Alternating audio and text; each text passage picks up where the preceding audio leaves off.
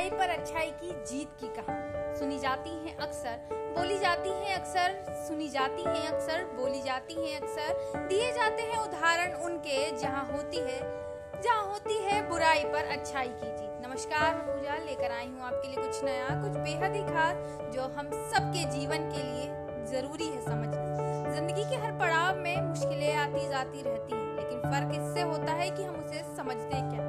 हम उससे उदाहरण समझते हैं या हम उसे जीवन की तकलीफें समझते हैं। कुछ लोग होते हैं जो थोड़ी थोड़ी चीज़ों से तंग आ जाते हैं तो कुछ लोग बड़ी से बड़ी परेशानी का सामना करके आगे निकल जाते हैं। यही लोग बताते हैं जीवन का असली, यही लोग बताते हैं जीवन का असली मतलब क्या है, जो जीवन का अलसफा सिखाते हैं। जी हाँ बताते हैं जीवन के मायने, बताते हैं जीवन जीने की उम्मीदें, बताते हैं जीवन की वास्तविकता जो हर कड़ी में आगे चलने की शिक्षा दी जाते हैं। हर किसी के जीवन में आते हैं उतार चढ़ाव लेकिन उसके बावजूद चलने वाले